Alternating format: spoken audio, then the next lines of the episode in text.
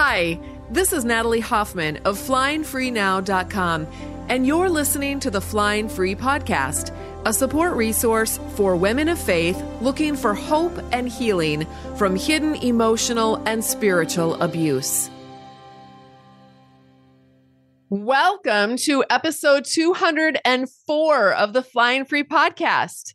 And I also want to wish everyone a happy new year. I have been looking forward to today's interview for over two months, and it is the perfect interview to kick off the new year with. Because what do we all tend to do when the calendar turns? We do two things. We look back at what we did or didn't do the year before, and we often look with hope toward the potential of what could be in the upcoming year. And I know for many of you listening, you often feel like a hamster on a wheel, working yourself emotionally, physically, and spiritually to exhaustion every day, all year long, only to wake up on January first, finding yourself in the exact same place of your hamster cage, and you feel stuck. So I've got amazing news for you if this describes your vibe right now. I want you to meet our guest, Britt Frank. She is the author of The Science of Stuck, Breaking Through Inertia to Find Your Path Forward. Britt is a clinician, educator, and trauma therapist, and she's trained in the I F S model, which I am so fascinated by and have already introduced you to a little bit in, uh, in past episodes, particularly episode one ninety-seven. Now, I read a lot of books every year. I read several books a month, and this is one of my top five reads for twenty twenty-two. It's actually one of the top three. So I am thrilled to meet and introduce you to the author of one of the best books I read last year. Welcome, Britt, and thank you so much for being willing to come on the show with us. Oh my God, that was a very generous intro. Thanks for having me. I'm so excited we're finally doing this. Yay. Yes. So honestly, I think your book is a treasure box that's chock full of golden nuggets, and I think it belongs in everybody's library. So why don't you give us a little bit of an overview of your book and tell us why you wrote it? So I'm a therapist, and on paper, I look very professional and I have letters after my name. But the sordid backstory is I say I was captain of the Hot Mess Express, just a real disaster of a, and I say that with no shame, like just nothing but love, but yeah. A disastrous mess. Relationships, chaotic. Who am I? What do I want? Boundaries, never heard of her. I just didn't know how, because none of us really were taught, hey, you have a brain, you have a nervous system. Here's how it works. Now go drive. And so right. I wrote the book because there wasn't anything that put everything in one place. When I was really serious about recovery, I didn't have the bandwidth to read the twelve books, the fifteen books sitting on my nightstand. I'm like, someone give me the Cliff Notes. I want just the bottom lines about all of these things so I can get going. That book didn't exist, so I wrote it. You did write it. That is the perfect way to describe your book. I love that. I just want to point out that I love how you say at the beginning, at the end of each chapter, you've got like a point by point summary of the chapter. So if you are feeling overwhelmed, you could just go and read those and just get there. Like, they're like the golden nuggets in a succinct little sentences, right? And then you also have five minute challenges. Yeah. And there's like four or five of them or six of them with each chapter. And honestly, they're like little mini therapy sessions, like five minute therapy sessions. I love them. I'm going to give an example later on. And then you have these do's and don'ts, but they're not do's and don'ts. They're not shaming ones. They're like, they're really freeing, actually. They make you feel like, ugh, they just like take a load off of your chest. That's so what I needed. And it doesn't, ex- all the self-help books that I had read were very read in order. You have to do everything. The exercises yes. require special gear and special notebooks and take hours. I'm like, I don't want to do that. I have three hundred seconds. What can I do in three hundred seconds? Go. Yes. Oh my gosh. Everyone listening is going, yes, that is me too. Okay. I want to start by talking about anxiety, because I know that many, if not most of our listeners would say that they struggle with that.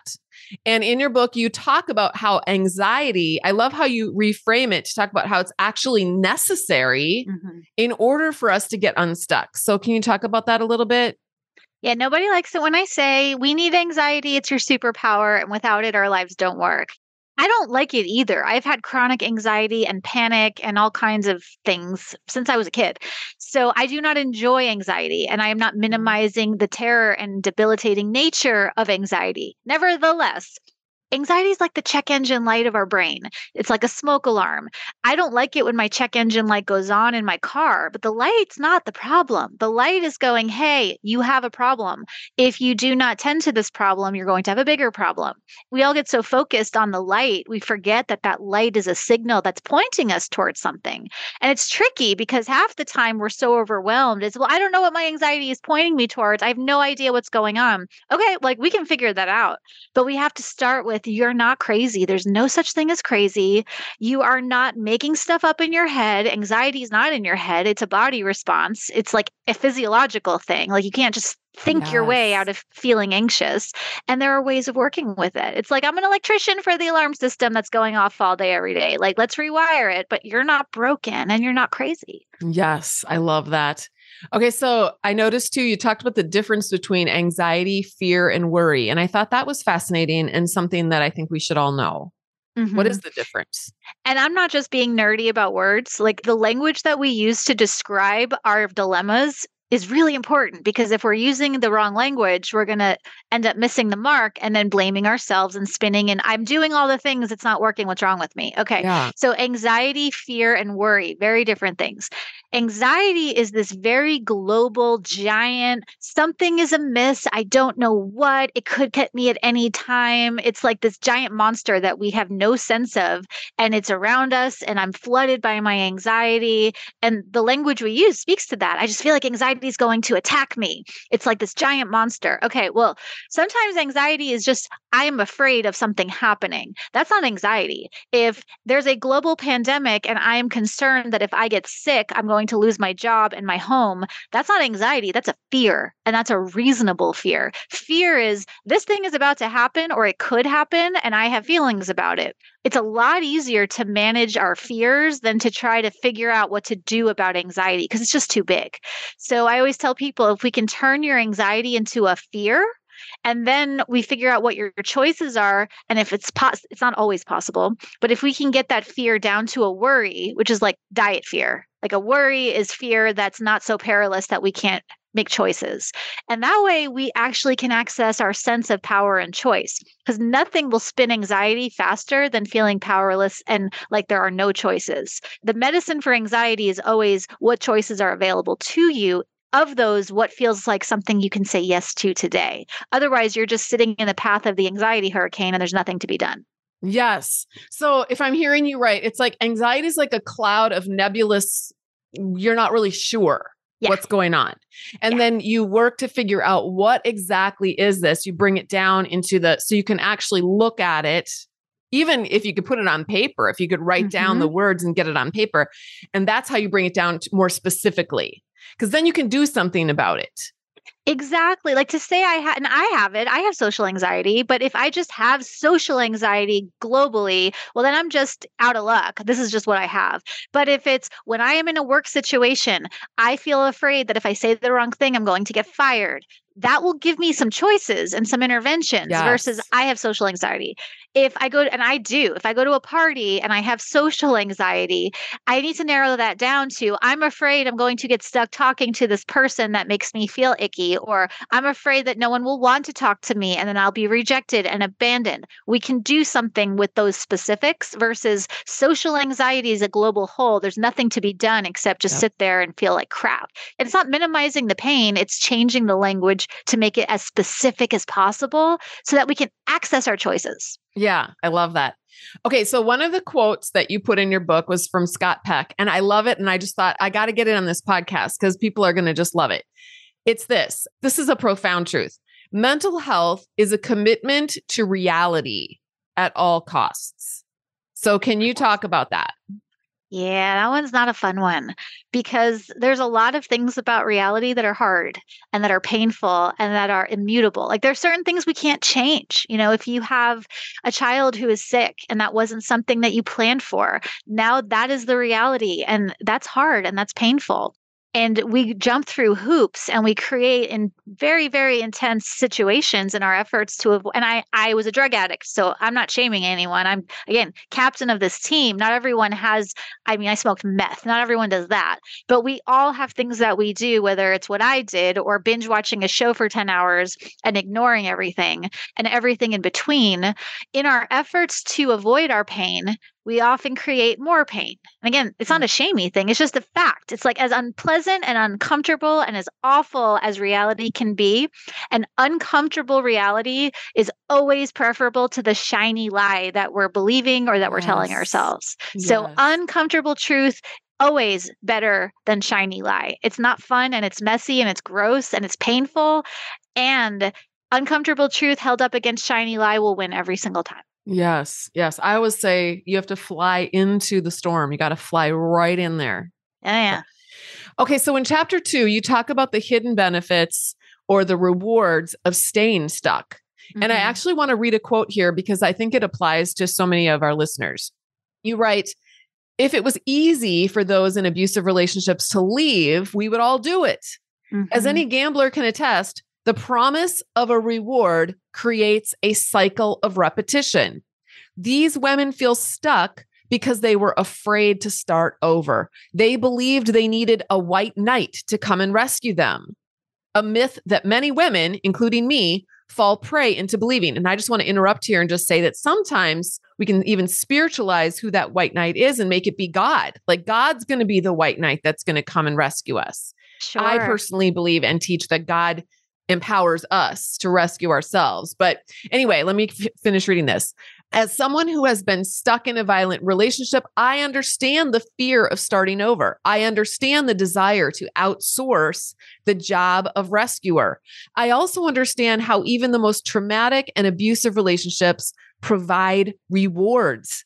If I'm being brutally honest, I'll admit I tolerated toxic behaviors in exchange for the rewards of community esteem, financial security, and companionship. But while many domestic violence survivors stay in dangerous relationships, abuse is never, ever, ever the fault of the person being abused. No one gets to say, you deserved to be abused because you chose to stay and receive the hidden benefits. No." So you give us a lot of examples of the benefits to staying stuck in your book. And I'm wondering if you can give us a couple here and also talk about what we do then with that visceral desire to hang on to those benefits that keep us from actually being able to move forward then. It's tricky. And for me to write those words that you just wrote, I had to work through like a decade of shame of, oh my God, I stayed well past the expiration date of this relationship, not just because I was helpless. I mean, some people are. In my case, I was not, hel- I had choices. I could have left. I wasn't beholden in any financial way. You know, we didn't have children together in these relationships. So, oh my God, I stayed because there were hidden benefits was one of those very uncomfortable truths. But if mental health is a commitment to reality, that's the reality. And yeah. we have to de-shame and normalize it. Again, abuse wasn't, it's not my fault. I didn't deserve to get beat because I stayed because I liked having money and companionship. But those hidden benefits that we're not willing to admit, how can I deal with my fear of financial insecurity if I don't admit I have it? How can right. I deal with my fear of abandonment if I don't admit I have it? And some of the benefits of staying stuck, including in bad relationships, are image preservation, especially in the spiritual communities. I did yeah. not believe in divorce. I did not believe in giving up. I don't believe in those things because those things are not spiritual. So to say, oops, I'm in a relationship that no longer works is very humiliating and was not awesome. And having to do that over and over and over again, even more not awesome. So mm-hmm. preserving an image, you know, relational equilibrium, equilibrium, can't talk. If you have shared children and friends and finances, leaving that, no matter how good it is to leave, is going to mean a huge disruption in the equilibrium. And that doesn't mean you shouldn't do it, but it is a benefit of not doing it that we need to talk about. Financial resources, lots of people, not everyone, and I'll speak for myself, stay because of the money. And that sucks. Yeah. And it's icky, but it's true. So it's yeah. like, okay, let's de-shame it. Let's just name it so we can dance. Doctor Dan Siegel says, name it to tame it. So fine. You know, if I name it, then I can tame it. There's a lot of reasons, these benefits, having to start life all over again. You know, I left a long-term relationship and moved to a new city and basically burned my life to the ground and started over. That sucked. And until I was willing to face the, okay, this is going to suck, but the shiny lie is not working for me and the uncomfortable truth is better, then you don't make changes. And right. so in a very non-shaming way, we need to say, all right, what am I getting out of this? And I can't say nothing, because there's always a benefit. Yes. So I'm going to go back to one of those little five minute challenges, because here's an example of one that you could actually use. And when you're done listening to this episode, you can go and do this little exercise in relation to what she just said. This little exercise starts out by saying, write down the behavior that you keep doing that is keeping you stuck. So one example could be, I know one that I used to do on repeat was try to explain my feelings to my ex-husband over and over again in the hopes that he would miraculously, for some reason, all of a sudden start to hear and understand what I was saying. And I did it even though he never did hear or understand. I just kept doing it like a bad habit, and it almost always got me into trouble, got us into an argument or whatever. So that's the first step. Number two, write down the costs of continuing that behavior. Number three, write down the benefits of continuing that behavior. And number four, write down the benefits of changing that behavior. Take you five minutes to think through this, and it will give you so much insight into just one little thing that you feel like, oh, I wish I didn't keep doing this. Mm-hmm. I would literally be in a conversation with him and I would know exactly where it was going to go. In my head, I'd be like, I know this is where it's going to go, and I know what's going to happen at the end of it.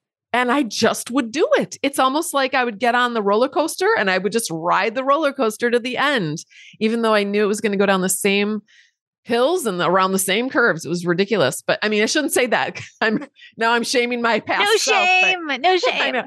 But anyway, okay. So let's talk about shadow intelligence.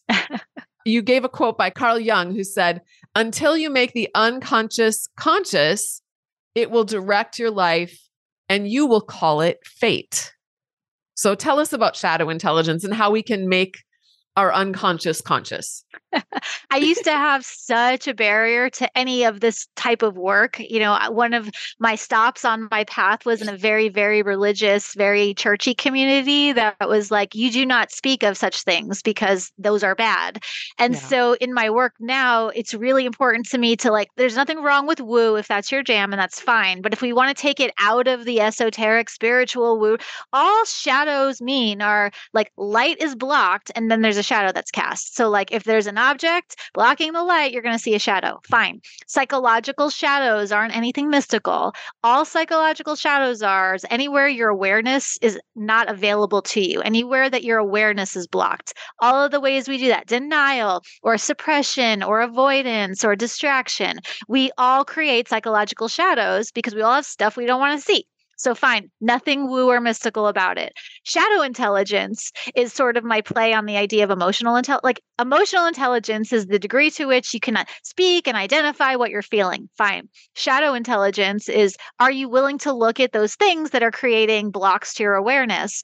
And Jung talks about, he wasn't the first to talk about it. I just like his work. You know, shadow work is the way of becoming conscious of the stuff that we don't want to deal with. So unconsciousness and consciousness are all very wordy. So let's just talk about what we're talking about. Like, are you ready to deal with the stuff that you've been avoiding? That's shadow work. I love that. I need to start using that terminology too, because I like it way better than what I've been using. So.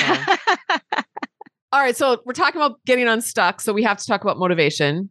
Yes. And a common theme I hear among survivors is that they feel dead inside. They get to this place in their relationship where they just give up. They don't feel confident in even their ability to be able to move forward. So they would say, I've lost my motivation and I've just given up. So what would you say to them about that? This is my rant that I will rant as long as I have a platform. There's no such thing as an unmotivated person. You know, that state of I give up, which I get because I've been there multiple times, is not a moral failing. It's not a character flaw. It's not a lack of willpower, and it's not a lack of motivation. There's a thing that happens in your brain when it's overwhelmed. It goes into shutdown. It's the freeze response. There's like a sciencey term for it, but let's just call it a brain in a freeze response isn't going to feel like doing anything. You're not going to feel like, let me crush those goals and let me hit my to-do list and make my exit strategy and get up, let alone, let me dismantle this life that I've built and start over. Wow. So we need to use accurate language. You're not unmotivated. Your brain is stuck in a freeze response. So you're not trying to summon motivation. You're trying to summon safety. So when we say that we're unmotivated, whether it's getting out of a bad relationship or wanting to go to the gym, it's not the right word. If I don't want to go to the gym, it's not because I'm unmotivated. It's because right now I am more motivated by comfort than by my long-term goals of fitness. And so we're always motivated by something. It's like actors. What are you motivated by? You're never not motivated. If I'm staying in this relationship, it's because I am motivated to conserve my energy because I am too tired today to do anything that needs to be done to get out of it. Okay, fine. Again, with that language, we can access your choices. Fine. What feels easier today? Because if you're just unmotivated, then you're the problem. If it's my brain is stuck in freeze, I'm motivated to conserve energy, I don't have the bandwidth to do everything. Okay, fine. What's the smallest yes we can get you to today? And then we bank that. And then we do another. And then we do another. But there's no such thing as unmotivated. It's just I'm either motivated to do what I think I should be doing, or my brain is motivated to do something else. Yeah, I love that. Beautiful. All right. So now I want to talk about forgiveness. And you have a wonderful way of looking at and talking about forgiveness. And I want you to tell us what it is, because in our religious environments, we hear all the freaking time, every time we want to set a healthy boundary or create some space between us and something that's toxic. Well, you need to forgive and be thankful for what you've been given. And that keeps many of us stuck in shame and guilt. Uh-huh. Oh, yeah. Even worse, and fear. You know, forgive yes. your fellow man, or else your father in heaven will not forgive you. It's like, exactly. Forgive or you're going to hell. Oh my God. Like, holy yeah. crap, that's bad. That's really bad. Therefore, yeah. I must forgive. And, you know, the cheap grace that I, I forgive, I let it go and I release it. Okay, so let's talk. I'm so glad you brought this up, because I'm not anti-forgiveness and I'm not pro holding grudges. Right. But I am pro, let's commit to what's real. Forgiveness is a spiritual principle and one that I'm all about. But forgiveness is not required to heal trauma. Forgiveness is not required to create new brain pathways. And, and here's the kicker. Forgiveness is not possible if your brain is on fire. So if someone had, and I used to do this in relationships, it's like someone would do something bad to me, and because I'm a spiritual person, I forgive them. It's like, yeah, that's cute. That's a charming story. But forgiveness is a decision, and our decision-making is impaired when our brains are on fire. So mm. forgiveness comes after the healing process. Like, we're all taught in the church wow. world, forgive in order to heal. It's no, no, no, heal yourself and then deal with the question of forgiveness. I'm so glad you said that. That is incredible. I'm not saying don't forgive. I'm saying you can't physiologically, biologically forgive when your brain's forgiveness switches are turned off. Yep. It's like, heal yourself up first. And yep. then the forgiveness thing is a lot more clear. And what you do about forgiveness is a lot less threatening yes. if your brain's healed up first. And you yes. don't need forgiveness to heal a brain that has been injured by trauma or violence or addiction or abuse or whatever. It's just not part of the physical healing process. Yep. Do that after. Yes. I can one hundred percent attest to that in my own life and in the lives of the women I've seen that have gotten out of their relationships and then been able to forgive post-abuse. All right. So I was told by my family of origin, which was, there was some ab- emotional abuse there, and my abusive ex, that I was always overreacting. So if I brought up a concern, because I was more vocal and I would bring up, th- I would be like, wait a minute, I think somebody cheated there, or wait a minute, I think something's, I think someone told a lie there, or I would point things out, but it would be minimized or dismissed. And then sometimes I would feel desperate to be heard, and I would raise my voice. I would try to be seen. And then I would feel terrible and would slink back into my corner, and I would feel ashamed, and I would feel like a little girl. I know you talk about the emotional adulthood versus emotional childhood and the overreacting that may, mm. you know, how that pl- comes into play there. Can you talk about that a little bit? Because I think I am not the only one. No, well, certainly, you know, when I dated somebody who was unfaithful and I would like lose, and again, I'm not justifying my reactions to their behavior. Right, We're all right. responsible for our own choices. However, yes. it really wasn't overreacting for me to flip out when I found out that they were cheating. If your reaction matches the injury, that's not an overreaction. It's like, oh, you're overreacting, you know, because I would find an email. It's like, no, I'm really not. You're just gaslighting and lying to me. So my reaction makes sense. That scenario aside, there's no such thing as an overreaction.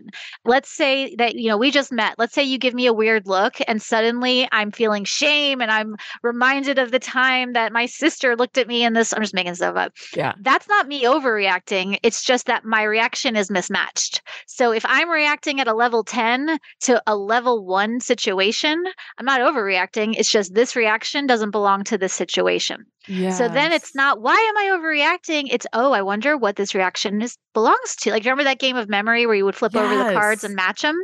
The card is a match to something. So yes. your reaction is always going to match something. There's no such thing as an overreaction. It's just a mismatched reaction. Yeah. Yeah. Oh, this is so good. I love this episode. I know everyone's like, I got to listen to this episode again. Okay. So when I was rejected, I was eventually excommunicated from my church. But when I was in the process of thinking about divorcing my ex, and the church was kind of threatening me with excommunication if I went that far, I did begin to have panic attacks at random times. I didn't even know what they were. But I would be driving my kids to school in the car, and all of a sudden I would start to feel dizzy and nauseated, and I would start to feel like I was going to black out. And a couple of times I would have to even pull the car over because I was afraid I'm going to faint and then we'll, the car will go careening off the bridge or something.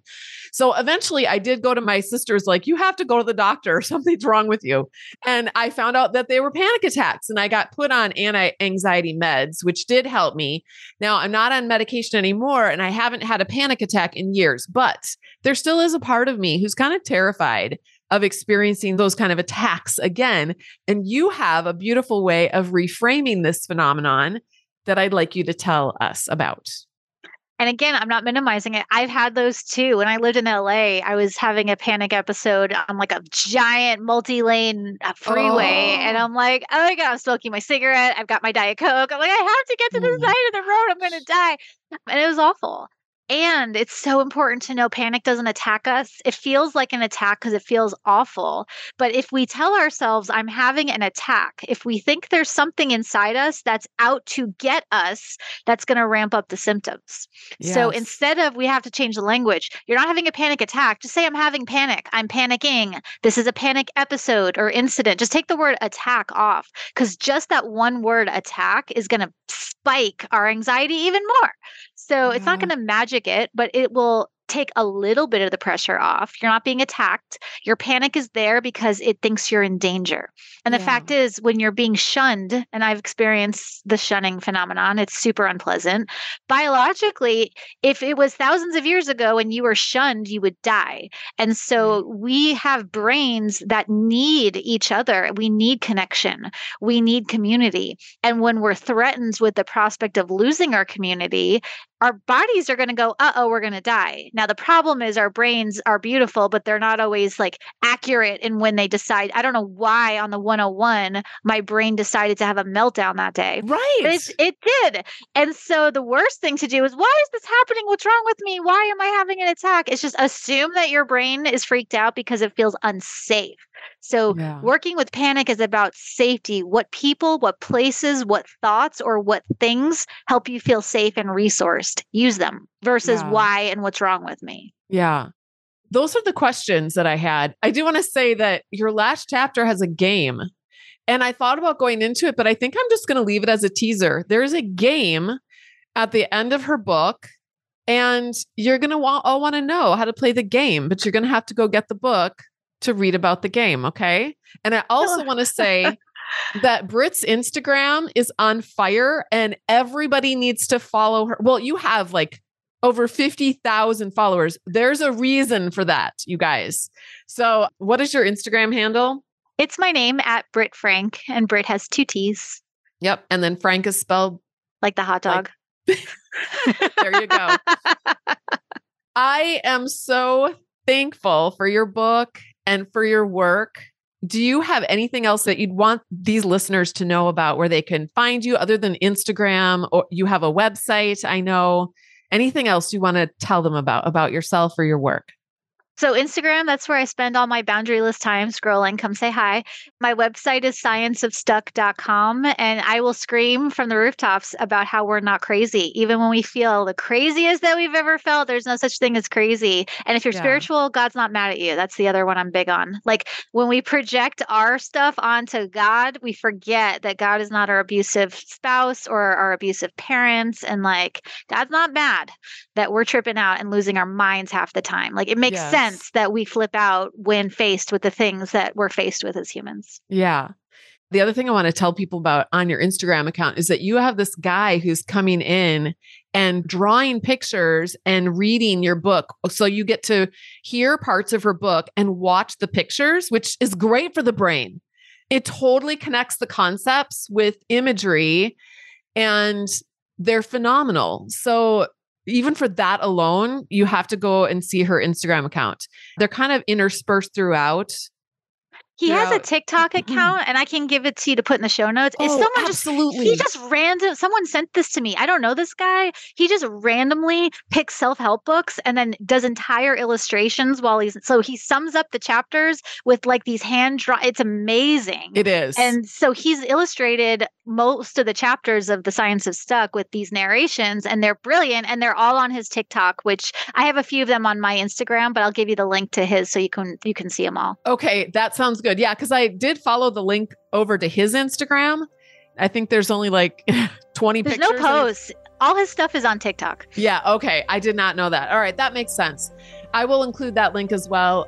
And then also I want to say that Britt has agreed right before this episode, she agreed to come in and do a Q and A with the Flying Higher ladies. So Flying Higher is, that's the group that I do for divorced Christian women. So if you're already in Flying Higher, just know that she's going to be coming in in February. We're going to read her book together that month, and she's going to come in and spend an hour with us just answering your questions and hanging out with you and chit-chatting about her book and the things that you learned in it and anything else you want to talk about. So thank you for being willing to do that, Britt. Yeah, I'm excited for that. That's going to be fun. Grab I your coffee. Real talk is coming. That sounds awesome. All right, you guys, that's all I have for you today. I wish you a very happy new year. Thank you so much for listening. And until next time, fly free.